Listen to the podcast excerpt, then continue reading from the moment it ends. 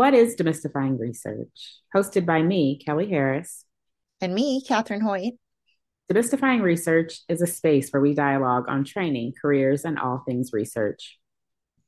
Everything from is research right for me to thinking about applications, mentorship, which research degree is right for me, handling failure and rejection, CVs versus resumes, and funding.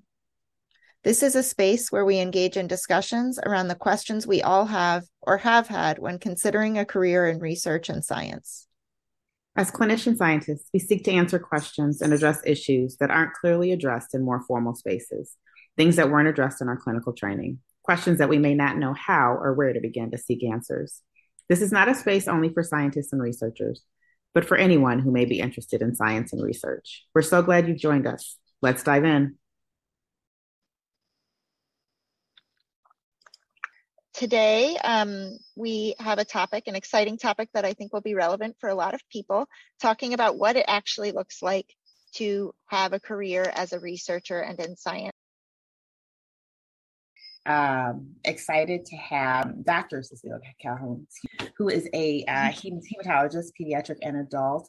Um, she also um, has a background in public health and business. So I'm going to let her um, tell us a little bit more specifically about um, her background and interests, and then we'll jump right in. Cece. Sounds good.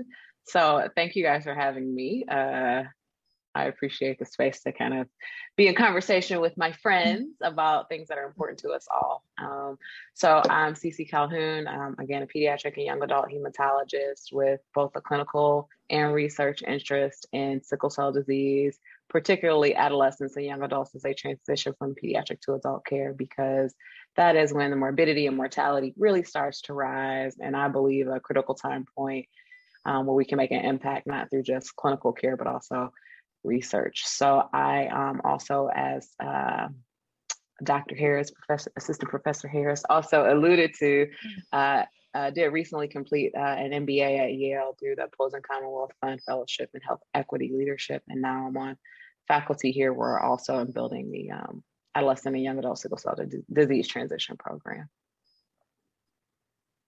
Thank you. So, yeah, I was just going to say, Cece, I or Dr. Calhoun. Call um, me Cece. you guys know I know, me. I know. Okay. Call me, Call me Cece. So you mentioned you have a clinical degree and then you kind of went in, into research from there. Can you tell us a bit about that transition? Like how did you decide to go into research? How did that transition look? Yeah, so oftentimes I think when we're starting our career in the health sciences, we have an idea of what that will look like. Oh, I'm going to engage in, for me, it was I'm going to engage in patient care and I'm going to like take care of people on the ground and do that work. But once I kind of got into my training, I realized the opportunity and the scope of impact that I could have was just, you know, pretty much limitless. Like whatever you want your career, your your life to look like wherever you want your impact to be you can shape that. And i think that's one of the beautiful things about healthcare not just being a physician but also the industry itself. Um, and i think i got the most exposure during my time in fellowship. I knew i wanted to work with sickle cell patients uh, pretty early on in my training. Um, initially i thought it was like bone marrow transplant but got some experience and realized that wasn't exactly the place i wanted to have my impact. Um, but you know also knew kind of what i wanted my reach to be and had the realization that you know the patients i see in clinic that inspire my research questions that motivate me important to me and important to them we affect one another on a one-on-one basis. But through academic research i would have the opportunity to reach patients i would never see um, and make a broader impact. And, you know, through some careful conversations with my mentor um, and some honest mm-hmm. conversations with myself and what I wanted my day to day life to look like and my quality of life, short and long term, you know, I chose to pursue a career in academic medicine, which gave me the space to do research. Um, and in making that decision, realized, hey, I need some additional some additional tools in my toolbox, which uh, is why I pursued the master's uh, in population health sciences to get that framework. And then asking research questions revealed to me that I really need to understand the system in which I practice to be able to impact it. And that's how I ended up doing the MBA. So. Excellent. Thank you. Um, can you just tell us a little bit about what a typical day looks like for you? Um, is there such a thing? no. it's so funny um, what a typical day looks like. So, okay. So, one of the great things about um, choosing like academic medicine or doing research is the flexibility that you can have in your schedule.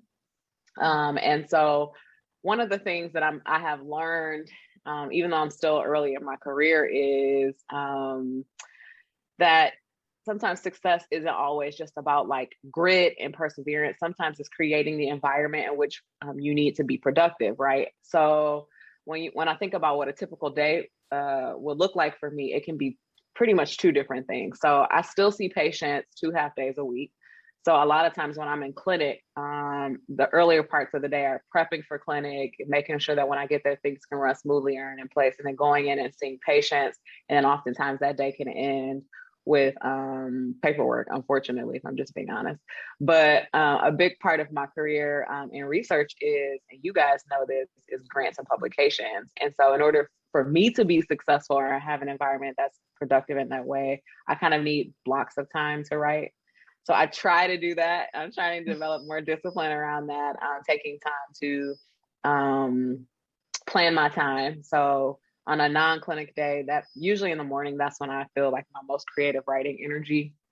Um, it's important for me to go in kind of deciding what i'm going to work on because if not i'll get distracted by emails. Um, and then i really try my best now especially now that i have a little bit more control over my schedule because i'm not a trainee to do my meetings in the afternoons. Um, and um, depending on when or with whom i'm doing data collection that, that also may be a part of the day too I don't know if any clarifying questions I can answer about that. Well, I guess I'm thinking like I know in my experience, like so much of our life is actually writing. And I'm not sure that everybody that looks into the world of science realizes how much time mm-hmm. we spend writing. And you mentioned you're working on grants and papers. Um, would you th- call that like maybe the hardest part of your job or what, what would you describe as the hardest or could you expand on the writing bit a little? Uh, I can definitely expand on the writing. I don't think it's the hardest part. Uh, no, by any stretch of the imagination. I definitely think it's one of the um, more underrated and most necessary parts. Um, I think that that's a. Um, I think some people have like a natural uh, gift for that, and for me, like once I'm kind of in the groove, I can be like jamming, you know, like in a flow. But mm-hmm. I think um, again, it's about kind of creating the environment to be productive in and realizing like uh, writing for journals is not the same as writing for grants. Um, and you know, if you are gonna be a researcher, part, of that is disseminating your work. And we think of that traditionally through papers, but it's also through like uh, academic posters and conferences and presentations. Sometimes it can even be to your own colleagues in like grand rounds formats and things like that. So that's also I, I try to include in my writing time and prepping those things. So it's not just writing; it is the type of writing you have to do and um, the breath, like, uh, um, but it's definitely an important metric of success. And so I um, am very much like a people person. I love to engage with mm-hmm. people, but you need to you are you not talking to your computer, you know, when you're writing. You know, it, uh, it is you're in conversation with your own thoughts and trying to get those things out um, onto paper. And so for me to kind of be successful or it's about creating a habit. That's what works for me. Like I'm a person who will thrive with routine. Um, and if I can, you know, when I get into a habit, it, it is it that's generally when I'm most productive. But I don't want to like, you know, be insincere. It's certainly mm-hmm. something that I'm always working on. And um it's incredibly necessary uh, to a successful career academics for sure and in research and i mean like even if it's writing is you know in my office um, I have a whiteboard, even if it's just a brain dump, right? Because you're going to have ideas about future projects. Um, and some of that is just getting that out of your head and making sure that you um, hold on to those, don't lose those ideas, but also um, can uh, prioritize what you need to get done and when you need to get it done. So, you actually just touched on um, a question I was going to ask. So, you talked about kind of how you went from um, you know your clinical training into research and why you picked up an MPHS and then why you went ahead and pursued an MBA and kind of understanding that you needed that additional information, right? And so thinking about writing and kind of the idea generation phase of that, right? Like, how do you determine, you know, what you are working on and what you're going to work on? And um, is it just about what you're interested in, or is it some, you know, what's that process like for you? And where is it sounds like from what you were just saying that writing is definitely part of that, the brain dump yeah. And yeah. yeah because I don't want to forget. So I have to like write it somewhere. For me, it's nice to see. I like to see, especially when I'm thinking in a creative space. Um, like when we talk about the different kinds of writings we do, writing that we do as um, researchers. When I'm in the creative space and idea generation space, I try to like I like to see it. So I'll, I'll write it on my whiteboard, and um, I have this things like NQ. I have like this whiteboard that has like in NQ, and then ideas, and then like actual papers who are, are trying to move mm-hmm. along. Um, and um, people can do that. They do that in Excel in many different ways. For me, it's just fun to like write it out. Um, but in terms of prioritizing what I need to do when and which uh, which ideas get attention and which ones um, kind of maybe our table, I call it the parking lot or put in the parking lot until later.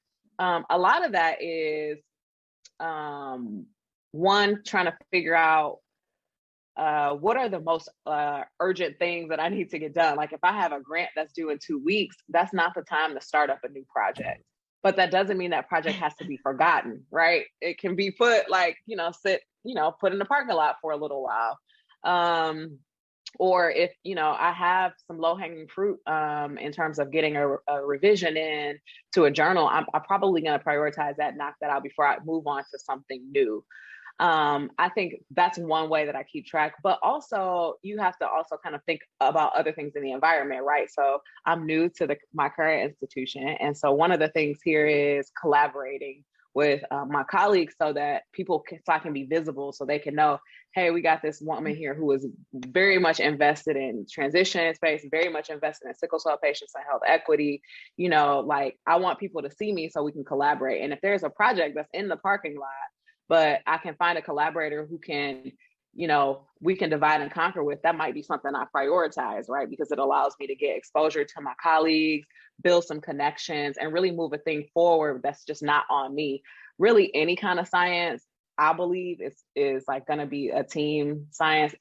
Honestly, I think any great effort, you have to have a bunch of people. Mm-hmm. Like I don't care if it's research or um, if it's clinical care. I was just talking about a colleague to a colleague uh, about this the other day that people look at the physician and they're like, "You saved my child's life," and I'm like, "Well, she wrote the chemo and she gave it to you, and that person over there made sure you got scheduled." And it can be like that when we're researchers, right? Like we have these huge ideas, but we collaborate, we work with others and people that support us to help um, bring these things to fruition and disseminate them. So I'm a little bit on a tangent, but so mm-hmm. in terms of prioritizing things, like if I have a potential collaborator for an idea that's kind of been in the parking lot, that's low hanging fruit. But ultimately, um, for me, it's really important to talk it over with my mentors. Like, um, hey, this is what I'm thinking about because they have a little bit of a higher level view than what I have. You know, um, we don't know what we don't know, and ultimately, we'll we'll make the decision that's best for ourselves. But it's great to have uh, mentors, advisors, and sponsors that can help you in terms of trying to figure out what do I what do I do next, or how do I get the skills I need, or I'm thinking about this. Is this the right time for this? So it just depends. I feel like you've hit on so many things, Cece, about what it looks like to be a researcher and a scientist and a clinician, talking about papers and paper revisions and collaborations and grant writing.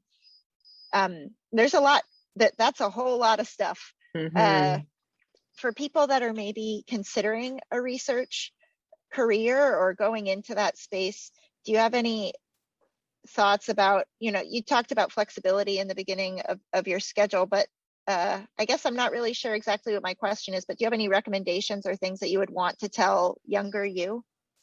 Younger me or people in general? I think that might be two different things.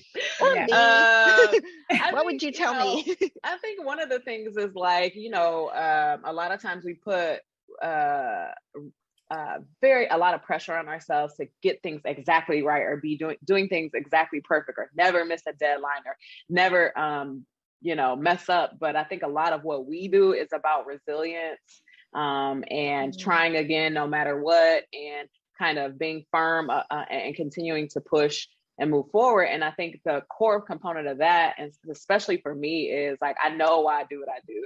Like the patients I care for are so important to me. And I know that I can help change their lives, you know, and, and this is the path I've chosen. And so when you have a sense of like why, like why you need mm-hmm. to be mm-hmm. doing what you're doing and why it's important, it helps you be more resilient when you're like, dang, I don't feel like writing today, or I thought that was a really good grant. I can't believe I got that trash feedback, you know, or or even sometimes when you get bad feedback from people you know and trust, you know, you have to revisit like, you know, is this important to me? You know, research uh, choosing a research career is not always glamorous. It, it has it has very very high points. You know, when people are like, "Oh, I read your paper about such and such," you know, but those are balanced by like everyday persistence, grit, and resilience. And I think that's something I remind myself of now, something I would want my younger self to know, something I would share with, you know, with any of my colleagues.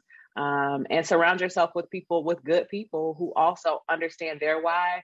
And a lot of times having kindred spirits that are in research that have a similar why is is incredibly incredibly helpful because you know we're human right so we're never going to be completely balanced all the time. We're never going to get it right all the time. We're never going to have the clarity that I sound like I have right now, right? Mm-hmm. I have friends and colleagues that are like, you just got to keep going. You have to keep trying. And, you know, um, I think that's so important for, um, for, for people, but also for people considering a career in science. Uh, I think you, um, and it's okay not to know, and it's okay to ask. And um, yeah, but I think you got to come back to like you know, I chose this path because I want to make an impact here. And that's only a that's an individual decision. You can't do it for your parents or your loved ones. You can't do it to make your spouse proud or to make give your kids someone to look up to. You cannot do it to um, just bring a claim. You got to say like, this is what I feel like my purpose is in this space because you'll have to revisit it all the time. I feel like there was so much um, in there, so many wonderful gems. Um, but I, I just want to, I guess, highlight a couple things I've heard you say a couple different times, right? Um, and we're talking about science, you're talking about team science and the importance of collaboration and networking and building teams. And then this piece about feedback. And I remember getting feedback that was kind of, you know, the gist of it was um, you can't make it better without the team. You can't make it better without that constructive feedback. And that is that is what science is, right? Is this kind of um, what do we do? How do we fix it? How do we make it better? How do we push this further mm-hmm. and and just those bits about um, you know I, I guess you know kind of this it's not really failure. It's like the okay how do we go and revise and, mm-hmm. and look at it a different way? How do we find a different perspective? And so i just wanted to highlight that because i think i've heard you say that a couple different mm-hmm. times in your comments. And um, i think it's important and i think it's important when we think about you know, at least where I was coming into this kind of career, I hadn't thought about that. Yeah. And it's important too in science as a whole, but also what I'm learning in business, right? And so, and, and they do it faster and mess up way worse, y'all. Okay. Mm-hmm. Somebody will be like, oh, like VC firms fund just people's ideas. Like they might, all they have to have is a little proof of concept and it may completely crash. But then they're like, oh, well, let's try it again this way. And so I think, you know, we really have to keep that same energy, that same persistence, because a lot of times what we choose to do as people who are researchers in the sciences affect people's well-being and health deeply. And I really mm-hmm. like, yeah, you know I'm saying like that's we're not making just lives more convenient. We're changing how people live. And that is one of the gifts, right? But it does require you to uh try and try again, like, you know, and and and that's okay, right? Because if we think about how we are as individuals, like we're theoretically we're always moving forward, growing and getting better. So why not our work doing the same thing? You know, why not the way that we approach our science um, be the same thing? And I think I, when I think about a team too, the beautiful thing about that is surrounding yourself with good, like-minded people is they'll give you honest feedback and they care before you go out and into kind of like, you know, uh, study sections and journal review boards who they don't know you from Adam. They don't really like care about your why. So and, and you'll be able to be there more prepared. That's one of the good things I love about our lab is you know you can get the feedback you need mm-hmm. and and kind of move forward with confidence. So but yeah. Yeah, thanks. Um I think I, I don't know, I don't, Catherine. I um thinking about um kind of word. I feel like you've covered so much of what we were going. Great. Cece, I feel like we've touched on so many things. I feel like some key take homes for people that are listening are the importance of resilience and grit and knowing your why mm-hmm. uh, is so important for a career in in research because it is, there's so much of your time is unstructured um, yeah. and you have to structure it and know why you're doing it it is truly a gift to be able to be like hmm this thing bothers me. Let me answer it in a rigorous way and figure out a solution. Like look i am from a factory town okay? I am from detroit okay? My friends and family even my cousins graduate from high school and go work in in a factory and can you know it used to be you could really mm-hmm. make a good living but you know not everybody this is a gift. The space we're in is very very privileged. And so um, even though it's hard it is a deep deep privilege because we get to mm-hmm. see the problems we have that we are important to us in the world and then like pursue it and it's not glamorous all the time like writing grants over and over again or trying to write papers mm-hmm. and be disciplined about writing it's not glamorous but it's still a huge a huge privilege you know so and i think it's very synergistic to what our colleagues who are in the clinical space do too because you know really we are all a team um, in, in that way too like producing new knowledge implementing new knowledge uh, finding challenges trying to answer and find solutions to those challenges too. So it's like a beautiful ecosystem um, so it's definitely worth it. It's definitely definitely worth it for sure. Um, obviously i'm biased so. There, um, I guess the, the, only other kind of takeaway that I have too is this idea that um, you can also decide to take it a different direction or add different skills as you're mm-hmm. going and really shaping, Absolutely. you know, the scientist you want to be. It's not mm-hmm. um, one and done, and I think that's all kind of key takeaway for me at least um, that we can continue to grow in this area. In this space. We're gonna be like the sharpest old people ever. so it's gonna be fantastic. Um, I like. I think that's a great note for us to end on. Mm-hmm. Um, we are so lucky to have the opportunity to ask these questions. Thank you for joining us today. Check out our other episodes to hear more. You can find the first season on YouTube under Washington University Program in Occupational Therapies channel under the First Fridays for OT Research playlist and more episodes of Demystifying Research linked under the Research tab on the Washington University OT webpage at ot.wustl.edu. That's ot.wustl.edu. Send us your ideas for future episodes at demystifyingresearch at wustl.edu.